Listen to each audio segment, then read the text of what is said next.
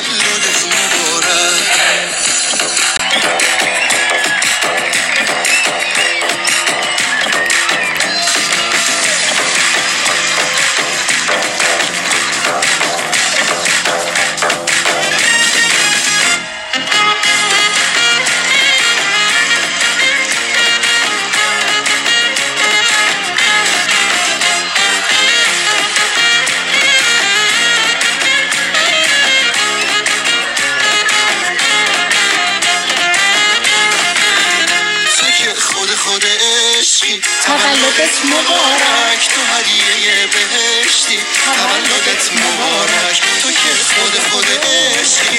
تولدت مبارک تو هدیه بهشتی. تولدت مبارک تولدت مبارک. امروز خیلی شلوغ کاری کردم و یه آهنگ خیلی قشنگ گذاشتم به خاطر اینکه تولد دوست داشتنی ترین آدم زندگی ارزش اینو داره که تو به خاطرش از قبل خیلی فکر کرده باشی برنامه ریزی کرده باشی. چون مهمترین روز زندگی هر کسی روز تولدشه. بچه ها روزهای تولدتون رو خیلی جدی بگیرید. مطمئن باشید اون روز یک روز به خصوصی هست. حالا اگه یه زمانی فرصت شد من در مورد روزهای تولد صحبت می‌کنم. که چه اتفاق شگرفی میفته وقتی که به کسی موجودیت داده میشه. بنابراین موجودیت عزیزانتون رو خیلی جدی بگیرید براش اهمیت قائل بشید. حتی اگه شده نمی‌دونم متهم بشید به سوسول بازی و بچه بازی اب نداره. مهم اینه که اون یک نفر بدونه که چقدر براش مهم هستید. و کسی هست و کسانی هست که اون روز رو به خاطر وجود خودش دوست داشته باشن و براش اه، اهمیت قائل بشن. اینها رو بعدا با هم امید به خدا صحبت می‌کنیم. خب برگردیم سر اصل قضیه. در مورد انصداد اجتماعی در مورد بنبست رسیدن های جامعه صحبت می کردیم که چه اتفاقی میفته که جامعه به بنبست می‌رسه. اما اه، قبل از اینکه به بنبست برسه جامعه حتما و حتما خود از سیستم حکومت و حاکمیت هست که قبلش به بنبست رسیده. حالا علت این که سیستم های حکومتی به بنبست می‌رسن در واقع اینه که خود اون سیستمه خود اون در واقع مرکز حاکمیت هستش که در واقع به بنبست میرسونه اطرافیانش رو. می‌دونی قضیه کی اتفاق میفته و تو چه حالتی اتفاق میفته اینکه ما به پادشاه به عنوان حالا بالاترین رأس حاکمیتی اگر رئیس جمهوره اگر نخست وزیره اگر اسمش در واقع رهبر مذهبی و دینی هر کسی که هست تحت هر عنوانی. اومدیم بهش یک جایگاه ویژه‌ای رو دادیم. خودمونم بهش تفویض کردیم. و یا اینکه ممکنه مثلا از قبل گفته باشه من دارای فر ایزدی هستم و اینقدر این فر ایزدی رو دچار تقدس بکنیم که دیگه نتونیم عملا ازش سوالی بکنیم یا بهش حتی پیشنهاد بکنیم که بابا الان توی چاه افتادی اگه دستتو بدی به من من می‌تونم یک بکشونمت بالا؟ ولی انقدر برای این آدم و جایگاه و نهاد حاکمیتیش تحت حالا هر عنوانی. یه دیواری چیده شده از تقدس از نمی‌دونم قدرت از سلطه از حاکمیت که دیگه اجازه شنیده شدن صدای دیگران نمیده. که حتی می‌خواد به عنوان مشاورش باشه می‌خواد به عنوان فرزندش باشه می‌خواد به عنوان نمایندگان مردم باشه. و این بچه مهمترین غلطی هست که ما حداقلش اینه که طی قرنها تکرار کردیم. و انقدر این غلط ها کردیم و باز هم داریم می‌کنیم که دیگه به کسی اجازه حتی نقد نمیدیم. انقدر برای این مقام در واقع نهاد حاکمیتی جایگاه ویژه‌ای برخوردار شده و ما این قدرت رو بهش دادیم که انگاری وحی منزله. هیچ اشکالی نداره. اگر سیستم حاکمیتی نقد پذیر باشه تحمل شنیدن سوالها و ایرادها رو داشته باشه و چه بسا از دل همین سوالها و ایرادها بیاد حتی تأمین خواسته اون نهاد رو هم انجام بده. حتما همه که نمی‌خوان بیان با نقدش حکومت تو رو بخوان متزلزل کنن. ولی این اتفاق متاسفانه نه فقط در زمانی که یک پادشاهی داره فر ایزدی هست میفته که مثلا فرض کنیم خسرو پرویز هم در واقع رسید و خسرو پرویز نتونست صدای مخالفین رو بشنوه نتونست نقد دوستداران و مشاورانش رو بشنوه بلکه زمانی هم که توسط سیستم هایی که از طریق در واقع تقدس رو به عنوان ولی امر خداوند به عنوان ولی امر مسلمین به عنوان نمایندگان خداوند در روی زمین و خودشون رو مسئول می‌دونن هم همین اتفاق میفته یعنی چی؟ یعنی یه نفری میاد میگه که بابا من مثلا فرزند رسول خدا هستم. من پسر عموی رسول خدا هستم. من جانشین امام زمان هستم. اینقدر برای خودش یک فضای تقدس معابی رو در واقع ایجاد می‌کنه که انگاری هر چی که توی پسر عموی پیغمبر بچه پیغمبر نمی‌دونم اصلا ولی و جانشین امام زمان برای خودت داری متصور میشی انگاری خود خداست. یعنی همین الان فرشته وحی هم نازل بشه بگه که آقا تو داری اشتباه می‌کنی یه دونه تو دهن اون. که نه همچه حرفی نیست. اون چیزی که من میگم. و ما این قضیه رو خیلی توی تاریخمون دیدیم. بچه ها از زمانی که اعراب اومدن به در واقع کشور ما حاکم شدن این قضیه ادامه داشته و هر باری پای خیانت اتفاق افتاده کی بوده؟ درست زمانی بوده که دیگه این آدم داشته فسق و فجور رو نمی‌دونم حالا این آسیب هایی که به جامعه حکومتی و سیاسی کشور زده یه طرف خودش هم دچار بیبند و باری ها و فسادهای عدیده ای شده که دیگه تحمل از حد گذشته و کسی رو یارای مقاومت نمی‌دیده. چرا؟ چون با بدترین در واقع مجازات ها مواجه می شده پس در نتیجه تصمیم گرفته که بره و از دیگران کمک بخواد. که این اصلا توجیه مناسبی نیست. اصلا توجیه مناسبی نیست. گفتم چون به خاطر که شما همیشه پای منافع شخصی خودش رو می‌دیدید.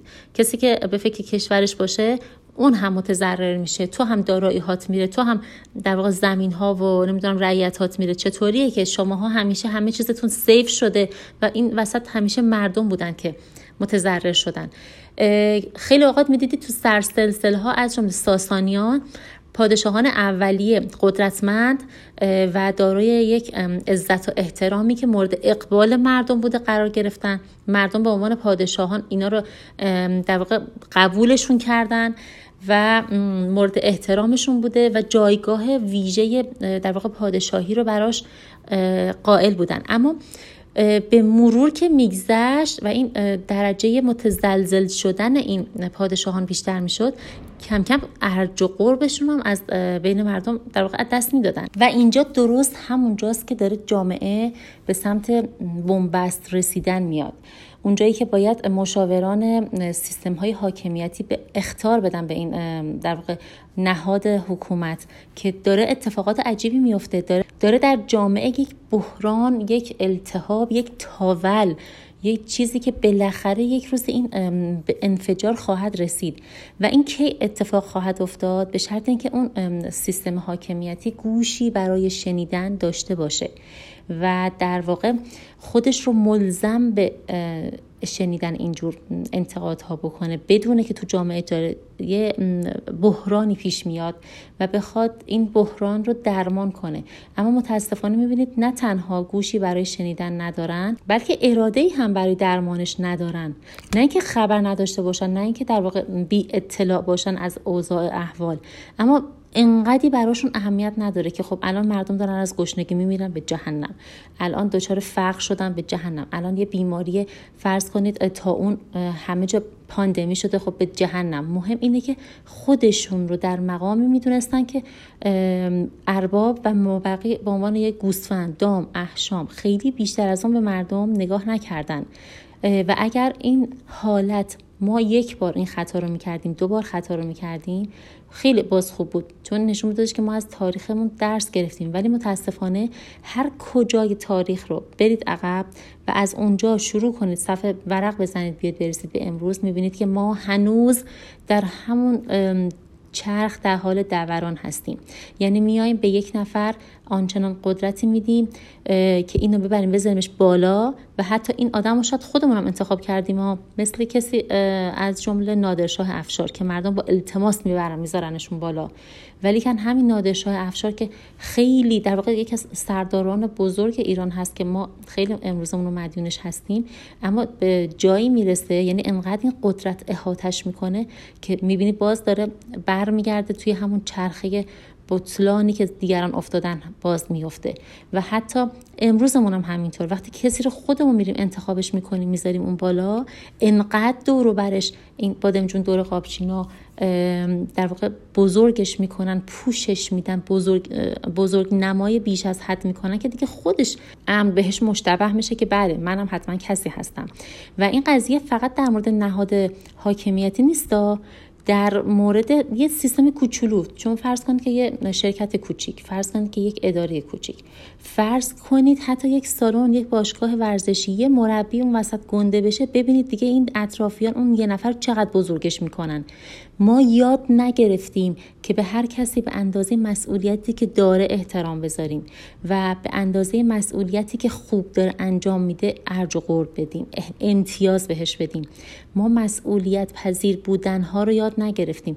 در مورد این قضیه من جز اون پادکست های اولیه صحبت کردم و همه اینا برمیگرده به اونجایی که چرا ما وظایف و شرح وظایف رو بلد نیستیم؟ وقتی که بلد باشی به یک نفر که میای جایگاه مدیریتی میدی بیشتر از اون که احترام مدیر بودنش رو بخوای بذاری ازش مطالبه گر هستی. ازش سوال می‌کنی که خب امروز شما یک هفته از مدیر این مجموعه هستی این سیستم هستی چه کار مثبتی کردی؟ چند قدم از جهتی که ایستاده بودی به سمت جلو حرکت کردی؟ به من توضیح بده. شما موظف به توضیح دادن هستی. حالا می‌خوای مدیر یه ساختمون باشی؟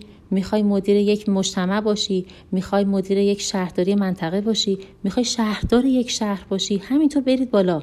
ما مسئولیت پذیر بودن ها رو یاد بگیریم هرگز دیگه جایی برای انتقادات نشنیده مشاوره های نشده نمی‌ذاریم که در نتیجه نادان خیال بد کند و بره سراغ آدم عوضی آدم اشتباهی و در کشور رو دروازه های کشور رو برای خائنین بخواد باز بذاره که به ازای ورود هر خائن دست کم و هزاران سال به عقب رجعت کردیم. بچه در مورد این قضیه فکر کنید. باز هم با هم صحبت می‌کنیم. مراقب نور درونتون باشید. لطفا خودتون مسئولیت هاتون شرح وظایف خودتون رو اول از همه خودتون رو بشناسید و بعد برید سراغ یک قدم اونورتر. شرح وظایف همکارانتون دوستانتون و مسئولین بالا سرتون. احترام همیشه احترام میاره ولی احترام بیش از حد متاسفانه فساد میاره. مراقب نور درونتون باشید. به خدای نور میسپارمتون.